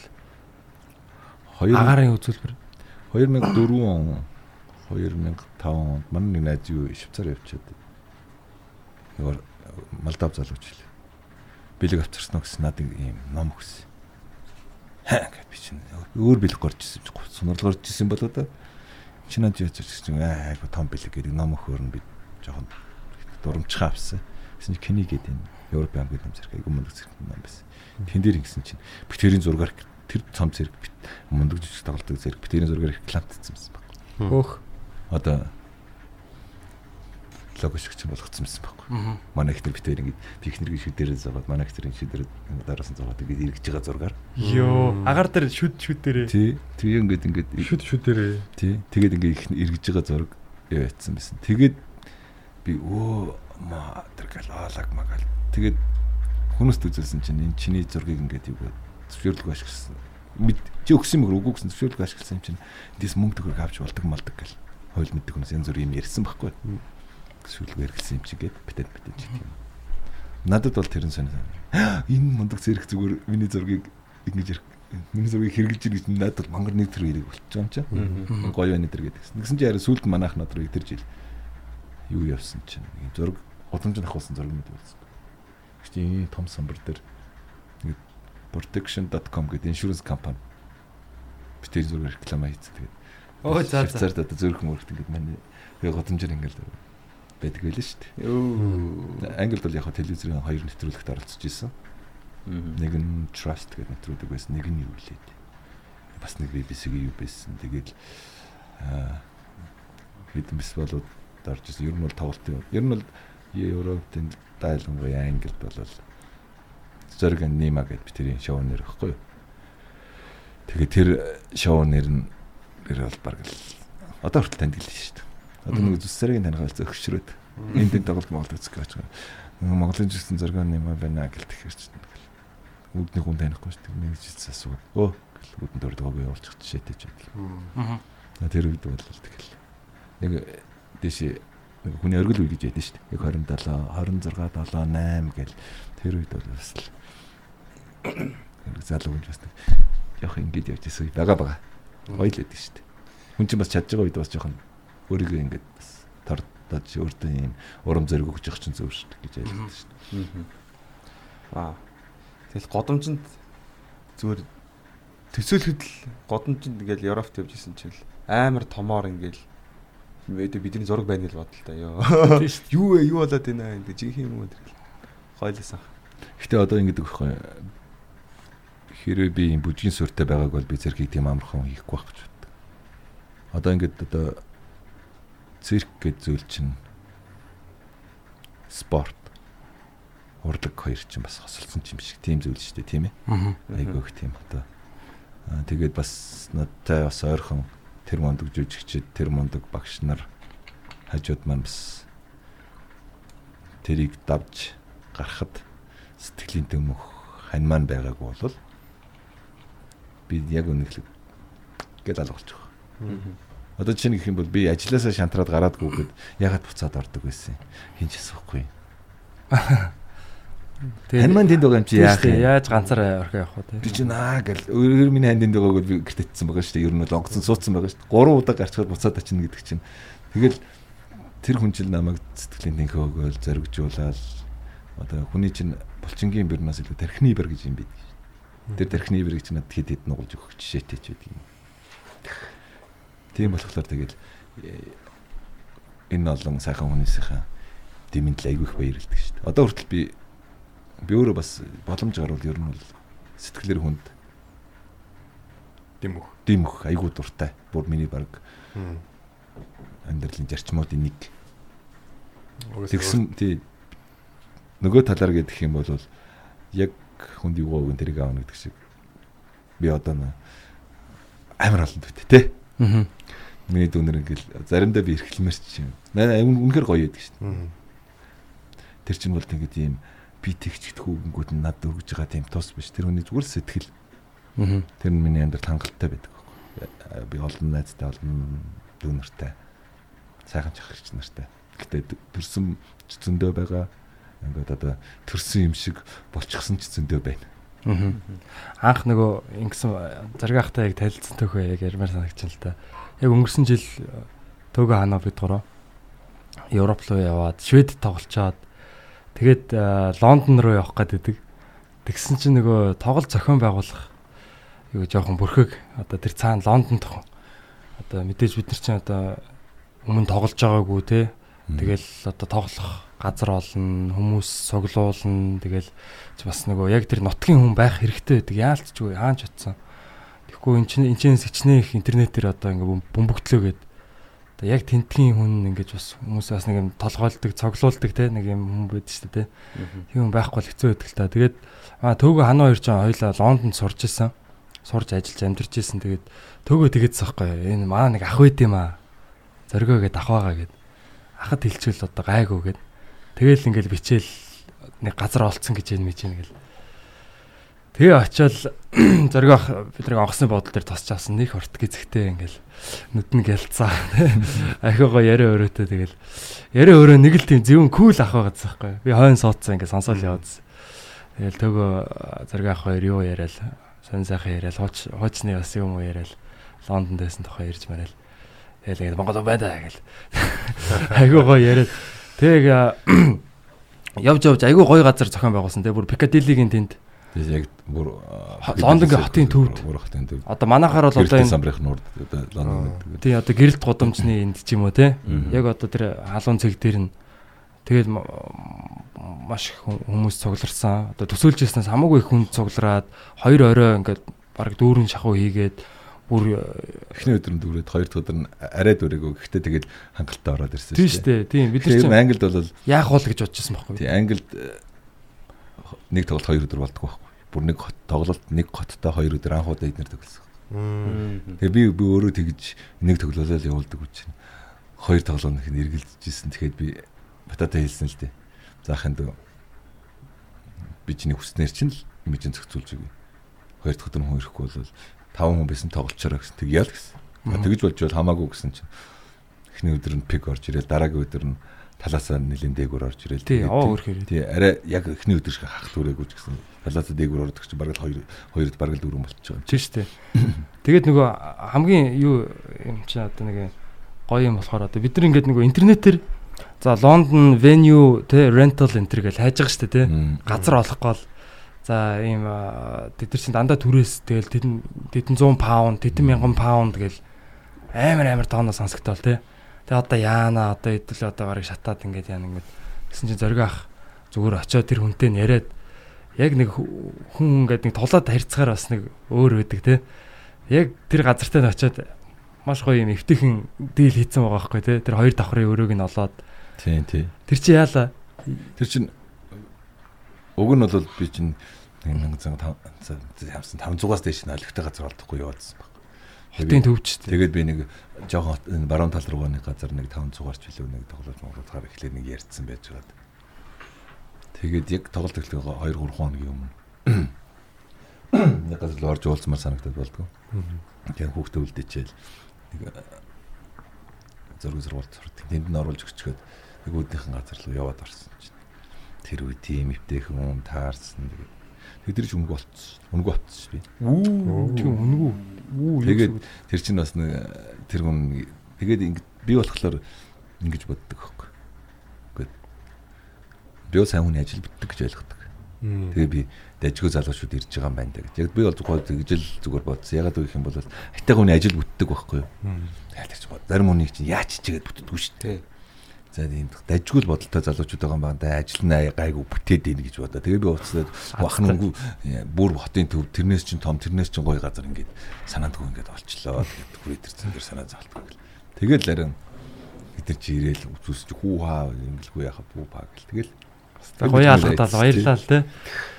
Тийм тэгээд нөгөө яг одоо бид нар яг тэрийг сүүлийн үед ойлгоод байгаа л да. Яг энд тэнд э, ялангуяа хилийн чанд тоглолт хийж байгаа тохиолдолд бол яг тэр цаана байгаа хүмүүс хүн болгон одоо яг яг бид нар бид нар бас их азтай одоо энэ бас урлагийн боён гэдэг юм те дандаа юм сайн хүмүүс таарж явж идэг.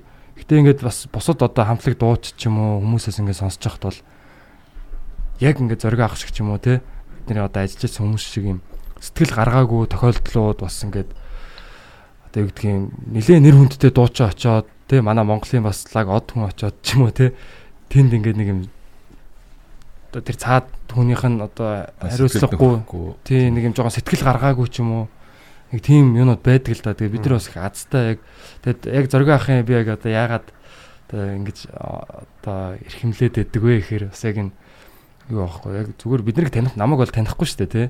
Тэгэхэд ингээл Монгол дүүнер гээл тэр газартаа нь очиод ингээ нэг гоё яриа л тий. Наано цаанаа бас нэг Монгол хүний Монгол хүн байна да гэдэг шиг тий. Тийм бас нэг гоё яриа хөөрөө хийгээд ингээд яадаг. Тэгээд ер нь царгийнх өмнө ч гэсэн бас юм одоо зараа чинь тоглож идэг юм тий.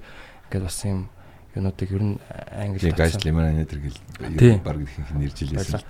Тийм. Гэт юунуудыг бас ингээд зохион байгуулалт оролцож идэг. Тэгээ олон нийтийн юмд их оролцдог тийм хүн байж таарсан. Тэгээд аа бас баярлсан шүү гэдгээ бас дахин дахин бас хэлий бас одоо яг тийм хуваар хуваараа жилжсэн бас одоо ингээд яг олон нийтийн өмнө ч гэсэн бас дахин хэлий. Тэгээд Аа баярлалаа мэдээ. Тэр олон тэр тоглолт Монгол зохион байгуулалт сайн сайн одоо ингэ сэтгэл гаргаад айгүй яадаг дажгууд Европорт юм дажгүй хүмүүс ч байгаа. Зарим нэг хүмүүс болохоор тэрийг мөнгө бол гарга ч гэдэг юм эсвэл нэг яаж иж байгаад визэн гаргуулад ч юм уу тэгээд энд нэг баарч байдаг юм уу клабч байдаг нэг юм хөллөөд тэгэл энд наруулаад билет зарчхаар хүн ирээл дуулцдаг ийм амархан зүйл гэж ойлгодог байхгүй. Би өөрөө орлогын хүн тайзан дээр байдаг хүн болохоор тайзны хүнийг тайзан дээр нь би байдалд орох хүсдэг. Аа Тэгээ би чинь нэг өөрөө ч гэсэн тэгэл өөрийнхөө байдал одоо бэлгэлт дуусвал тайзан дээр байлж суулсан дээр байгаа шүү дээ. 20 хэд юу их хэсэг. тийм шүү дээ. Аа ер нь бол бид нар чинь хүний нүдэн дээр л байдаг болов. Тайзан дээр нэр хүн хүндээ алдах юм бол бид нар өөр юу хийж идэж амьдрах юм. Тийм биз дээ. Тэгэхээр одоо өөр хүмүүсийг ч гэсэн тайзан дээр хүний нэр хүндийг унгахыг би бас өөрөө хүсдэг. Зарим нэг э, бас бас хүмүүс ингээд жоохон тийм асуудал гаргадаг. Тэгээд ер нь Монгол хүнээ гэж тэнд хилийн жандах монголчуудаа очиод тоглоод тэднийхэн сэтгэл санаа ажил үйлсэд нь одоо нөлөөлж байгаа шүү дээ. Та нар ч очиж сэтгэлийн тайвшруулад бас нэг Инээлгээд амралтынхан өдрийн тийм амралтынхан өдрийн сайхан өнгөрөөгөөд хооронд нь уулзах боломж олгоод хүн чинь тэр чин тэр чин дайлимдууд хүн тоглолт үзэж явах тэр чин та нараа дайлимдуулаад тэр чин хоорондоо уулзалдан хитэн тийм чи айгуу тийм сошиал юм явагддаг байхгүй юу? Тэр боломжийг та нар олгож очиж байгаа шүү дээ. Тэгж олгож очиж явахтан тэр зохион байгуулж байгаа залуучууд байдаг юм уу тэр бүлэг улсууд ингээд тайзан дээр байгаа хүнийг тайзан дээр нь битгийгүү байдалд оруулаарай тэр зохион байгуулалтанд тултал нь сэтгэлээ гаргаж өгч юмыг хийж өгж байгаарай. Хэрвээ чадахгүй болвол битгий юм мөнгө харж онцгүй юм хийж өгж байгаарай гэж л одоо хэлээд байгаа. Одоо зарим нэгэн сонсгол байлгүй дээ тийм. Тийм тэгээ мөнгийг бас одоо чухалчлаад одоо хүмүүсийг мөнгө харцсан ч юм уу тий. Тэр чинь айгүй ин- ер нь ингэж буруу юм шиг байна. Зохион байгуулалт сайтай. Байхад тоглолт сайн болоход үзэгчд сайн үзэн. Үзэгчд ирсэн үзэгчд а, тоглосон улсууд хоёр хоёулаа сэтгэл хангалуун хангалттай байхад тэр мөнгө гэдэг юм чинь тэр чинь дагаж орж ирдэг зүйл байхгүй. Уг нь бол энэ хоёр тал амжилттай байхад гурав дахь юм дагаж орж ирдэг. Энэ юмнууд нь амжилттай болсон тохиолдолд зохион байгуулж байгаа би тэндээс тодорхой хэмжээний кап аваад өнгөрдөг ч юм уу. Эсвэл тохиом болж залуучууд нь ийм ячлаа сэтгэл өндөр гарч явах хэрэгтэй. Тэгэхгүй төрүүлэл тооцоо бодоод төрүүлээ мөнгөө тавиал мөнгөө тавиал ах юм бол мөнгөндөө шахагдаад би чамд нэг тийм сэтгэл гаргах гэж байтал өө шиг мөнгө гарах юм байна. Боли боли нийнийхээ болч. Өө ким нийнийхээ болч. Өө мөнгө гараад энэ тэр энэ онцгой ийм жоох. Хямдхан газар ингэж. Ингээд байх юм бол тэр чин тэрийгээ дагаад бүх юм багасаад байна гэсэн орлого хүртэл багассан шүү дээ. Ирж байгаа хүмүүсийн сэтгэл ханамж нь хүртэл багассан. Тэгээд эцээц мөнгө нь багасч байгаа байхгүй тий. Дахиж хийж дараа дараагийн юм чинь ингээд байхгүй болж байна. Жохон зөрөгтэйхэн шиг сэтгэл зүрхээ гаргаад бүх юмд ингээд хүч чадлаа зориулаг гүйчих юм бол бүх юм амжилттай болох юм бол тэр мөнгө гэдэг чинь өөрөө л хойноос нь дагаж орж иж зүйл шүү дээ. Тэгвэл дараа Энд чинь болохоор манай Британий монголчуудын холбооны бид өдөрс зүйлээд юм гэдэг. Манай би тэрийгэ төлөө манай элчин сайдын яамныхан дэмжлэг үзүүлээд тэгээ би ингээд зохион байгуулалт байж хат нөгөө талаар ихэд бас намайг ч бас хараад байж байгаа хүмүүс байгаа шүү дээ. Зөргөө юу хийгээд байна хэр хэр зохион байгуулалтаа хийж байна энэ ирсэн улсууд нь хэр сэтгэл хангалуун буцаж байна ч гэдэг юм уу тийм ээ. А хэрвээ би нэг фантазиг юм гутгаад ах юм бол одоо сайт юу гэж хэлээ за энэ хүмүүс ингээд ирэх гэж надад олгож байна нэг юм орлогын хэрэг байна гэхэд хөхгүй шүү дээ. Тийм биз дээ. Тэг чинь ер нь л ажиллах дээр ажил дээр хариуцлагатай л байсан л дээ л дээ аль аль л Тий. Урт хугацааны тий. Тимийг бас урт хугацааны энэ чинь тэгээд нөгөө яг бидний хийж байгаа бол олон нийтийн ажил байхгүй. Олон нийтийн ажил Тэгээд тим юм хийж байгаа юм чинь тэгээд тодорхой хэмжээний орлого олох юм бол тэрийг нь зарим зарим зардалтаа гаргаад тодорхой хэмжээг нь олон гадаас руу идэх ч гэдэг юм уу дараагийн үйл ажиллагаанд наадам цагаан сар мартаа зориулдаг ч гэдэг. Тиймэрхүү. Тэгэл тэрнээс бол нэг амар ингээл баяжаал одоо юу гэдг юм те. Ваа өгсөн хитэн зүүн панлаа мэт. Тийм биз чинь нэг хитэн зардалтаа гаргадаг хитэн хөрхөөд Тийм шүү дээ. Нь гэхдээ тэр нөгөө хүмүүсийг цоглуулж юм те. Энэ одоо бидний энэ хамтын одоо монголчуудын тэр чинь одоо өдөр болгон хоорондоо уулзахгүй шүү дээ монгол хүмүүс гадаад байгаа ихэнх нь ажил төрөл сургууль гэж явж байгаа. Яг тэр нэг community те энэ юмыг ингэж хамтд нь байлгаж уулзуулж ингэж нэг буцаагаад нэг монгол гэдэг юм ин санаулж энэ л энээс л кайф аваад байгаа шиг байна. Одоо энэ хэлийн жандах монголчуудын зөвлөл гэж байгаа одоо тэгээд энэ манай намын урд надэрдэг тэгэл ер нь бол ягаад ийм олон нийтийн ажлын нэтэр игээд яадаг гэл. Тэр чинь бид нар бид 20 жил болж байгаа юм шүү дээ гараа тий. Тэгэхээр чинь бид нар анхны гадаад гарч ирсэн монголчуудын суурь өгөх. Давуулга анхны үе те. Бид нар өөрсдөө одоо ингээд тодорхой хэмжээний боловсралтай юм удацсан энэ дээр ингээд суурин байдаг болсод нь бид нар өөрсдөө хондамаа зөв тавиад бидний талаараа спортын ч байдаг юм уу, соёл урлагийн ч байдаг юм уу, эсвэл одоо нийгмийн ч байдаг юм уу энэ асуудал манай хэлэн жат монголчуудын таван хороо байдаг. Энэ хороодуудаараа дамжуулаад тэр асуудлуудаа нэгтгэж нэгтгээд тэгээд тэр хороо юу зөвлөлөөрөө дамжуулаад Монгол улс тагаа дойдлын янтага юмаа дамжуулаад ингээ харилцдаг. Бид нэр тодорхой хэмжээгээр үйл ажиллагаа өөрсдийнхөө боломжоор явуулж тэнд суурэ тавьж иж дараагийн үе маань тэрийг одоо ингээд яг ч одоо нэг хоёр дахь үеуд нь гарч ирж байгаа. Тэгээ нэг гурав дахь үеуд нь гарч бид нар өөрсдөө л энийг ингэж хийж өөрсдийнхөө төлөө ингэ тэгээд эдгэрэг Монголтойгоо сайн холбож энэ тэрэ гэж өгөхгүй бол бид нар л хин хийх юм бэ тийм үст. Бид өөрсдөө- нутагт те. бид нар өөрсдөө суурь улсуудан шүү дээ. Аа тэгээд тэр чинь бас тэгээд өөрийнх нь хувийн амьдралаас цаг зав гаргаад сэтгэл зүрх гаргаад ингээд хийнэ гэдэг чинь бас тийм намар асуудал биш л дээ. Тийм л дээ. Гэтэ тэгээд тийм сэтгэл зүрх нь байхад бол тэгэл аа, одоо оронд одоо тэр бол хитэн 100 үлээд төрөмс байгууллагууд нэгдсэн Бэлгийн бүх орнд төлөөлөгчтэй юутай тийм том байгууллага байгаа тэгэхээр Хилийн чанддах монголчуудын зөвлөл гэх нөмөрдөн тэргүүнтэй ямар юм байгууллагада 5 жил болж байна. Сая 5 жилийн хагас 8 сард гэсэн би ирж амжиг үлдээ. Аа. Монголд хийсэн үү те? Тий. Тэгээ 2 жил нэг удаа оролттой. Тийм. Тэгээд бид нар олон нийтийн яг ажилд оролцдог учраас гэдэг юм бол бид нар өөрсдөө өөрсдийнхөө төлөө тэндээ бочж байгаа үрсийн төлөө тэгээд тэднийг бас бид нар нэг асуудал гарахад нэг нь ирээд. Аа тэнд болохгүй наа гэдэг нэг ямны дарагтай яриад. "Өө, энэ ингээд асуудал хизээш асуудлыг шийдэгдэхгүй шүү дээ. Тодорхой хэмжээгээр бид нар бодлоо. Тэр одоо хэрэгтэй зүйлээ бөөгнүүлээд нэгтгэхэд нэг хүм нэг цөм болгоод тэрийгээд тэр зөвлөөрөө дамжуулаад холбогдоод тэрийг асуудлаа шийдэхин шийдвүлээд нэ тэрийг. Энэ асуудлуудаас холоод энэ э, боловсролын талын энэ хэдэн чад хэдэн чад дамжиж байгаа монгол хүмүүс зориулсан сурах бичиг мичиг гэдэр гэл бүх юмуд нь ингээд боловсролын ямар дамжаал хэвлэгдээл гараал одоо тий Аа. тэр ажлууд бол ихнээс яруу зөндөө юм байгаа. Аа. Тэгээ энийг эн чинь нэг энэ нэлийн яриа биш болохоор ингэс гэдэг тий. Тий. Тэгээд э, гэхдээ яг надад бол бас яг яг тийм ажлууд ингээ явагдаж байгааг аа зориг авахаас анх мэдээд бас их одоо баярлсан л да. Одоо барыг хэдэн хэдэн мянган хэдэн 10 мянган одоо монголчууд одоо хэлийн чандд амьдарч штэ тий. Тэнд одоо аж амьдралаа аваад явж гин, өр хөвгтүүдээ өсгөж гин.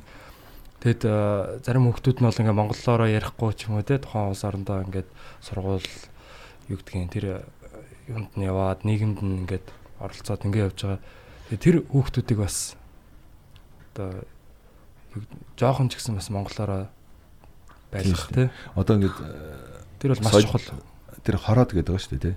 Соёлынх нь болохоор соёлын хариуцсан, спортын спортын дэрийг хариуцсан гэдэг нийгмийн бодлогын дэрийг хариуцсан, боловсролын дэрийг хариуцсан гэдгээр боловсролын дэр хүүхдүүдийн сурах бичмээр одоо спортын их чинь одоо энэ евро зохиож байгаа одоо ингээд уралдаан тэмцээнүүд нэ тэр юм тэгээд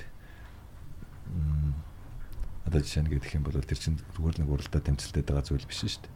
Одоо тэр чинь шагаан Шагаа 18. харва гэж ба тэрнийх нь салбар э, одоо Францд энэ гэж залуу тэргүүн мэдг. Тэрнийх нь бүр ингээд салбарууд нь улс улс байх жишээтэй ч байдаг юм бан бан бан гэдэг. Одоо тэр сакс максныхаа тэр гээд эн чинь бол зүгээр л хүн бид нар залуучууд бас зөв талраа хөгжих аа тэгээд хоорондоо уулзаж учрах аа тэгээд ер нь community талын юм ажиллаад байхгүй юу? Тэр чинь дэмжлэг нэ тэрэгэл одоо бүр ингээл нарийн ярих юм бол би амар нөгөө нэг нөгөө тал руу бол явна. Гэхдээ бас айгүй бас хэрэгтэй сонирхолтой мэдээлэл байна. Одоо тэр өв соёл гэдэг чинь тэр өөрөө одоо орны нутагт ч гэсэн ингээ нийлээд ингээ тэрийг хадгалаад явж байгаа гэдгийг мэдгээд бол үнэхээр надад л байна. Шагаа 10-аан тэмцээн сая хаана болт болж илээ. Ахын нэг инстаграм дээр зураг байсан шүү дээ. Аа. Тий нэг евро Франц дэлөө те. Оо за тий. Тий, ах нар ингээ бүр гоё яг Монголд ээл ховц яг яг ингээд Монголд ингээ наадамд оролцож байгаа юм шиг тий. Тэгээ ингээ шагаа харва гэд ингээд хийж байгаа ч гэсэн аа тэр чинь маш их юм яваад байгаа хөөх давхар давхар тий. Хүмүүс ингээ уулзж чинь Тэгэл хавцаа өмсөж чинь тий ингээд нэг юугаа үндэсний спортоор бас хичээлж чинь хичээлж чинь тий. Тэр зүгээр нэг юм механик юм хийгээд байгаа биш үү? Сая ингээд наадмаар тэр энэ Рубрук гэдэг Франц нэг хот байдгийн. Тэр нь болохоор Рубрук гэдэг лам. Аа тэр ханых нэрийг марчлаа. Монголд иржсэн Тий. Хаан тий. Тэр хаан нь болохоор тэр лам Рубрук гэдэг лам нь болохоор ингээд айгүй их юу явдаг байсан юм байна л дээ. Даянчилдаг. Тэгээд гэсэн чинь 1213 он гэдэг л. 13 дугаар зуунд юу ч гэсэн Тий. Би яг он мон уулын бүгдийн цэжлэл марчиж. Тэгэд нааш ирүүл Монгол руу явах санал тавьсан байгаа. Яваад иргээд хаана хэлээд. Тэгэд 2 жил гарan аялаад Монголд ирсэн. Тэгээд Ховд аймгийн Болгон сумаар орж ирсэн юм билээ хамгийн анх. За. Тэгээд тэр чин хар хоромд мөнх хаантай уулзсан гэдгийг тэр хүн. Аа. Тэгээд буцаад явдаг юм байлээ. Тэгсэн товч дүүхэн бол юм. Тэгээд тэрнээс хойш байжгаад 25 жилийн өмнө Францын Рубрук гэж жижигхэн хот Булган Ховд аймгийн Булган сум хоёрын шипийн холбоотой болсон юм байна. Бүр. Юуны холбоотой Шипийн холбоотой холбоотой. доо. Бүр ингээд юм одоо шипи шип гэж байдаг шүү дээ. friendship Одоо relationship. friendship relation. Мм. Одоо тэр үедл орсоор шип гэдэгс одоо юу гэдэг юм одоо ингээд юм. ах トゥ угийн холбоо. Ах トゥ угийн холбоотой хот болохгүй юу? Аа. Тэр рубрик ламас бол. Тэгээд тэр хотын 25 жилийн ой биш ээ тэр юуных нь шипийн харилцаа тогтсон 25 жилийн ой болоод аа дээр нь тэр шагаан харва Европт хөгжсөний 10 жилийн ой болоод тэгээд нэг тийм тэр бүр хотын тийм бом баяр болоод тэгээд энэ наадан болоод бүх барилдаа шагаа харваа тэгээд чинь тэр хотынх нь хүмүүс нүртэл Монгол зоглох болсон юмсан. Тий, тэр чинь бүр тэр чинь цам мам харайсан Монгол хамтлаг ирж тэр чинь үлээ хөх Монголынхан Германаас ир тоглож ирсэн. Тэгээд 200 шагаачд ирсэн байсан, бөхчүүд ирсэн байсан. Тэгээд Тал талаас. тий, бүх л Европын орнуудаас бид нар хүртэл Англиас далайх талаар хүрээд ирсэн л байсан юм чи. Тэгээ би яг хөө нэг санаандгүй байж байгаа. Тэгээд э, бүх тайлбарлаад байсан чинь нэг тайлбарлажсэн жоохон завгүй даа тэгээд би. Бүх чинь тайлбарлаад байгаагаас уусан тэгээд. Нэг мэсээ оо бүх тайлбарлаас уусан нэг мэдсэн чинь хөтөлцсөн тууж явсан. Нэг мэдсэн чинь Гоо энэ одоо энэ дараагийн юм одоо хэн байгаа юм бэ ядар бид нар гэсэн нөгөө өмнөд орцсон явжсэн шүү. Тийм ихтэй гоё те. Тэр Рубрук хотын Францууд дээл өмссөн байсан юм уу те? Үгүй тэгэн шүү дээ. Өө за за ямар сайн. Францууд нь уу? Гэхдээ надад энэ зургнууд нь байгаа байна. Аха. Цэвэр хулсан тий. Таны юун дээр Instagram дээр гоё те? Instagram юу Facebook гэдэр дээр байгаа. Тийм зориг манал гээд юун дээр байгаа Instagram дээр байгаа. Instagram, Facebook-оор хоёуд адилхан нэртэй. Дагаараа. Зүрэн дээл өмссөн баг юм шүү дээ. Гоё юм аа. Үлийн цөмс холтой тийм бүдүүг ингээд эмхтэй хөрх юм бүсээ ингэж бүслэхгүй ингээд бүсэлцсэн. Аа. шиг тий. Тий. Тэгээд тэрүүнд очиод Гоё. ирэхэд бол айгүй гоё байсан. Яг тэрээс та Монгол соёл. соёл гэдэг. Тэгээд одоо ер нь бол бүх спортын тэр салбар зөвлөл юунууд бол Европт одоо ингээд салбар зөвлөлүүд байдаг учраас саксных ч байдаг юм волейбол ч байдаг юм уу? Шааных ч байдаг юм уу? Одоо миний мэдхээс те хөлбөр тус тэгээд бас бус гэл байж байгаа шүү Европт ер нь нэг юм яг албан биш судалгаагаар нь хичнээн Монгол хүн байд юм байна. Европт гэж энэ дэлхийг ирчин сая хийсэн чинь 200 мянга. Дэлхийд доо 200 мянга гарan. нэг тиймэрхүү би бас яг одоо яг сүүлийн нарийн тоог сайн мэдэхгүй шүү Европт бол 100 мянга хавцаа болнод л байгаа юм санагдаж байна. ер нь хамгийн их- хамгийн их Монголтой чинь аа, Швед Солонгос хоёр байсан баг шүү. Тийм Америк байсан. Америк гэсэн юм чинь. дараа нь Америк үрчлээ ямар ч ихний гурав дэнд орж ирсэн Мгм.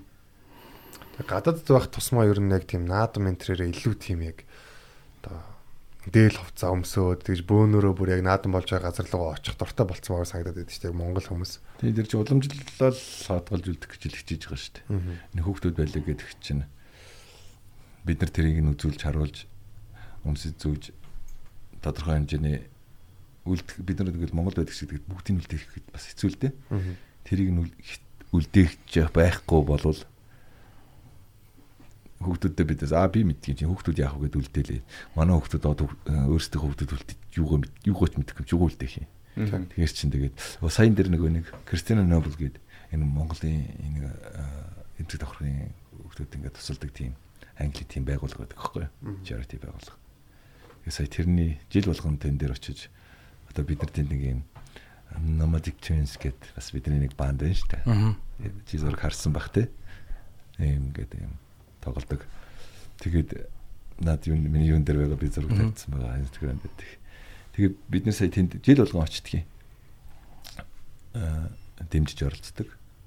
Тэгээд тэр чинь одоо ер нь бол одоо ачаануудыг бол байнга явуулж идэг байхгүй юу? Тэнд байдаг Мон- Монгол Монгол центр гэдэг байгууллага тэр ачааг нь өнгөө Монгол руу явуулж идэг. Тэд тэд нар тэндээс хөрөнгө мөрөнгө босгож арга хэмжээ зохион байгуулж энэ Монголын хүүхдүүдэд тусалдаг тийм байгууллага гэдэг. Тэгээд бид нар тэнд манай нэг ардын урлагийн амтлаг байдаг байхгүй юу? Дөрөв. Тэгээд энэ бас нэг үжигч мүжигч ингээд бид нар нэмэгддэг жил болгон очиад зураач дээр очиж бүтээл мэтэлээ зараа тэгж оролцдог. Харин жил би бүр яасан чинь тэр Жаки гээд тэр зохион байгуулдаг хүн энэ зоргоо өгнө тэр гэж хэлээч гээд. Тэгээд тэгээ манай хүн юу хийх гэдэг гэсэн чинь батахаар асуулгасан байсан. Юу хийх юм гэсэн чинь дуулуул нөө бүжиглүүл нөө зоргоогийн охин болвол чадандаа чадна. Охиноо өдөр. Тэнгүүт нь би охиндоо Монгол хувцас өмсгөөд Миний охин ганц Монголд болж олж чадах гэсэн чинь манайч одоо тавтаа чаднаа л гэж. Аа тэгэл тэр чинь Монгол хувцас өмсчээд нөгөө нэг аав намайг авийн хөөгээдэг гэдэг шүү дээ. Тэрийг авч байгаа байхгүй. Манайх гэж бас монголоор муу ярина л да. Ер нь л хэцүүлдэ гэдэг. Гэхдээ ямарсан тэр дугуйл цээжилсэн. Аха. Эхний бадг нь өсдөг байхгүй. Аав намайг авийн хөө гэдэг. Хоёрдугаар бадгийг марчсан. Зогсноо. Цуг дуул та. Тайсан дээр зэрэг парк гэдэг нэж байна. Тэгэл хөрх юм. Ингээ цуг ингээл дуусаал ингээл ясна. Хамгийн сүүлд нь ханаасаа сурцсан юм. Баярлаа. Тэгээд энэ чинь энэ чинь ингээд тэр- хүүхдээ ингээд хэр төвшнүүд нэг өөр хамгийн гол нь би тэр хүүхдээ Монголын юм эсвэл Монголыг төлөөсөн тийм Монгол хувцсыг өмсөд Монгол хэл англид бол хөнгөлөхөнд болно шүү дээ. Монгол хэлээрэнд болоод оролцуулж яах гэдэг чинь тэр хүүхд чинь мэдрэмж үлдээх байх. Тийм шүү 5 настай дараа нь санах. Ийм юм байдгийг. Энэ хүүхд дараагийн юм дараа жил би дагуулаад чинь гэж бодож. Дараа жил би нэг хөрхөн бичиг зааж өгчгээд тавьж бүжигдэж гэж бодож. Хүн чинь яд ингэж Монгол хувцас өмсөж Монгол уламжлалаа ядаж хүний нутагт авч үлдчих байх хэвээр. Хятад гэлдэг хаа chodол China Town гэж юм юм гэл юм болоо болоо юм. Он замын зараа тий. Тийм тийм. Динлүүг Улаан үлдсэн динлүү. зүйл. Тийм байдаг шүү дээ. Тий. Ер нь бол хэл соёл хүн явах та Монгол хүн гэл ингээл ингээл байж л багш ингээл. Хэн ч харсан мэд тэр. Хэл соёл хоёр нь байхгүй бол би Монгол би Монгол гэж бодлоо цээж идэлтэй тийм. Тийм үст. Дотор нь л ойлгоход шүү дээ. За тэгээд манай нэвтрүүлгийн цаг ерөөхдөө өндөрлөж байна. Тэгээд э, Аа би нэр арай би мэгэд бага юм ярьчихгүй юу. Гаг байгаа гэдэг шиг. яг манай зочин юм чи одоо таныг л уудалмаар штэ. Тий, Тэр нөгөө би чуулгийнхаа харин 30 жилийн талаар Аа. юу яриг өнгөрсөн юм шиг. Одоо ингээд түүхэн 30 жилийн ой болж байна төмөн их чуулгын тий. үе үеийн тий а орон бүтээлч. Үе үе маань уран бүтээлч ирж оролцож байгаа. Одоо манай чуулган. Энэ тоглолтоос бас гадна. Өө эн чинь болохоор манай содогийн талин байхгүй юу? Тийм маргаашийн тоглолт. А манай яг чуулгын маань 30 жилийн болохоор 10 сарын 23-ны өдөр эрх лав гараг. дүүрийн театр дээр болох хэвээр. Тэгээд энд э, баярын хурал хүндэтгэлийн координатор яваад бид нар бас тэнд оролцсон. Манай найруулагч Хос баяр гээд манай бүжигч ах манай байгаа. Аа балет мастер бүжигчлээж найруулагч тийм их мондөг одоо хосоо багш гээд. Намайг л Монголд байх төмөгт ороход л бүжиглж ийсэн. Одоо хүртэл бүжиглээд багшлал найруулаад явж байгаа. Тэгээ бид нартай тэр концерт юм найруулж байгаа юм байгаа. Тэгээд их сайхан тоглолт болох байх. Ол- Олон хүний сэтгэл би бол тэндээс айгу ганцхан бич бүгд л холоос зориод байгаа бүх сэтгэл зүрхээ зориулаад 30 жилийн хөдөлмөр одоо 30 жилийнхаа одоо үр шимийг одоо бид нар дүгнж байна л гэсэн үг шүү дээ. Тэрнээс ч баярлах нь болно шүү. 30 жилд юу хийж бүтээвэ? Юу хийж исэн байна гэдгийг чинь өндөө 10 сар 23-ны өдөр одоо бид нар одоо харах нь шүү дээ. Тэгээд тэрийг 30 жил ингээ сайхан хөгжсөн байгуулга гээд сайхан хөгжсөн хамт олон одоо 31 2 3 цаашдаа 40 50. эхлэл суурь нь ямар тавигдана. Тэрнээс хашаа бүр илүү сайхан хөгжөөд нэг гоё Монголынхаа язгуур урлагийг авч хөгжүүлж яваа. Уран бүтээлчд маань. Бүр сайхан дэлгэрэх болтугай л гэж. Хүсэж байна. Да. Тэгээ би бас залуучуудаа бас энэ тоглолтыг үзээсэй гэж бас уриал уриалж байна. Аа би өөрөө яг энэ 100 анх удаага төмөйг чуулгах те яг ахын бүжиглж ийсэн. Яг тэр уран бүтээлийн бас гараагаа эхлүүлжсэн тэр тайзан дээрээс нь одоо тоглолтыг нь үзээд яалчгүй сэтгэл хөдлөж ийсэн тэгээд залуу хүмүүст бас ийм үзэх те үзээд бас ингээ хөглөгдөөд зүгээр заавалчгүй урлагийн юм биш байсан ч хамаагүй. Тэрийг үзээд зүгээр л Монголын энэ баялаг бит бус. Ийм гоё өв соёлоо бас нэг нэг үзээ те Монгол хүнд бол юм мэдрүүлдэг юм лээ. Тэгэхээр тэрийг бол заавалч үзээрэй гэж хүсэж जैन. Тэгээд гадаад байгаа бас а монголчууд маань ч гэсэн одоо ийм юунд бас идэвхтэй оролцоосоо те гоё нийллэг ийм спортын одоо юу гэдгийг идэвхтэй ийм арга хэмжээнүүд бас оролцож байгаасаа гэж бас энэ Тэгээ дашин би биенийхээ төлөө тий. Дэмтэй байгаасаа, биенийхээ хийж байгаа юмыг дэмжиж байгаасаа. Буруу талаараас ойлгодог юм ч байсан байдаг шүү дээ. Одоо жишээнийхэд аа нэг л хүн нордон гараад энэ тэнд яваалахын чи Монголд ирж Монголоо хөгжүүлэхгүй додлаа дэргээл тамраад гэдэг. Тиймэрхүү буруу ойлголт бит явж байгаарай. Ингээд нэг нь ингээд Хүний л амьдрал. тий нэг л ингээд бид ингээд одоо манай Европ морч аягүй их тийм манд байгаа шүү дээ. Юмнууд ингээд хийгээл янгуул бинийхээ амиг сайхан сэтгэлээрээ дэмжиж өгч байгаасаа. А хоёр дахь гэх юм бол би яг өөрөө ажиллаж исэн болоод манай төмөгч чуулга маань 30 жилийн ой болж байгаа болохоор төмөгч чуулга гэж онцолж яриад байгаа болохоос биш ардынхаа урлагийг авч хөгжүүлж яваа. Хов хүм болон манай урлагийнхан тэгээ одоо бусад чуулгынхан зөндөө байгаа. Одоо энэ дужин жуулгын нэтэр гэдэг нэрлэх юм бол дуусахгүй болон зөндөө уран бүтээлчд байгаа. Тэгээд тэд нартай бүгдэнд нь аа, одоо ардынхаа ууламжлалыг ингээд өөрийнхөө биеэр дамжуулаад хойч үедээ үлдээж байгаад нь маш их Баярлалаа. баярлж талархж байгаа. Харин энийг нь залуу үе маань, залуучууд маань оо одоо энэ хөшчүүлийн урлагч гэдэг юм эсвэл тэрийг нь ойлгохгүй оо энд нэг тийм хөдөөн гэдэг юм уу шүү дээ. тийм юм биш. Энэ язгуур урлаг гэдэг чинь бидний өв соёл. Тийм болохоор залуучууд маань энийг судлаж, сурж, мэдхийн, мэдж, үр хүүхдтэй өвлүүлж, тэдэртэй тодорхой хэмжээгээр дагуулж явж үзүүлж гадаа дотоод гихгүйгээр гадаад амьдарч исэн байсан ч гэсэн чинь YouTube инэтэр гэдээ байгаа шүү дээ тий. Тийм юмнаас нь сайн гэж. Ерөнхийдөө бол өв соёл хэл соёлгүйгээр бид нар Монгол гэж хаанаа цээж хэлж чадахгүй болохоор урлагаараа дамжуулаад уран бүтээч дээрээ дамжуулаад өв соёлоо авч үлдээсэй. Тэрийгээ сайн сураасай, үр хойчтой уламжлуулаасай гэж хүсэж байна да. Тэгж уриалмаар байна. Залуучуудтай бол дайлангаа. Баярлаа. За маш их баярлалаа. Тэгээд залуучууд авсан бах те урайлгыг нь. тий. Ихээ сайхан уриалгаа. Тэгээ зориг ахтаа бас аа, цаашдаа ажил амьдралт нь болон гэр бүлт нь тэгээ амжилт аз жаргал бүхнийг хүсье. Тэгээд сонсогч нарынхаа өмнөөс тий тэгээд аа, баярлаа. Манай нэвтрүүлэгт оролцсонд Бас энэ баярлж явдаг шүү. Асуудлуудыг хөндөж те энэ сайхан одоо юмны цаатахыг тайлбарлаж өгсөнд баярлалаа. Та нарыг бас э, нэвтрүүлэгтээ энэ подкастаа урьж оролцуулсанд баярлалаа. Тэгээд өчигдөр Батан маань бас битгэлтэй байх. Жохон яруухан хэлсэн тий. Би аягүй сэтгэл гарсан. Өнөөдөр яг 11 цагт подкаст эхлэх цагт миний бэлтгэл тэнд эхэлж байгаа байхгүй. Би тэгээд хэлсэн. Би дүү маань ингээд ярс нэг юм намайг. Аа. би нэг нарийн юм хэлээгүй л дээ. Дүү маань нэг юм ярилцлагатай байгаа. Би жоохон ягаад очиж шүү. Гэхдээ би юм даанчилж байна. Өнөөдөр чинь бичлэг хэрэгтэй байна. Тэгсэн чинь оо тэгдэг айгүй уриалга. Окей. Юм гэдэг чинь тэгээд Тий. Зүгээр ч нэг ярилцлага. Тэгэхээр айгүй тийм ер нь бол энэгээр юу гэж хэлэх гээд байгаа вэ гэх юм бол би дүүнэрийн ажлыг хөндлөж байна. Ингээд одоо хийж бүтээгч байгаа зорилгын айгүй дэмждэг. Түрүүн ч гэсэн би чам руу орж ирэх барьсан те. Хүнтэй уран бүтээл хэрэгтэй гэдэг хэвхэв. Уран бүтээлч хүнд урмал хэрэгтэй бай. Мм. Тэгээд ямар ч байсан би та нарт айгүй их сэтгэл гаргаад та нарынхаа хүндлээд ирсэн чи үү. Баярлаа.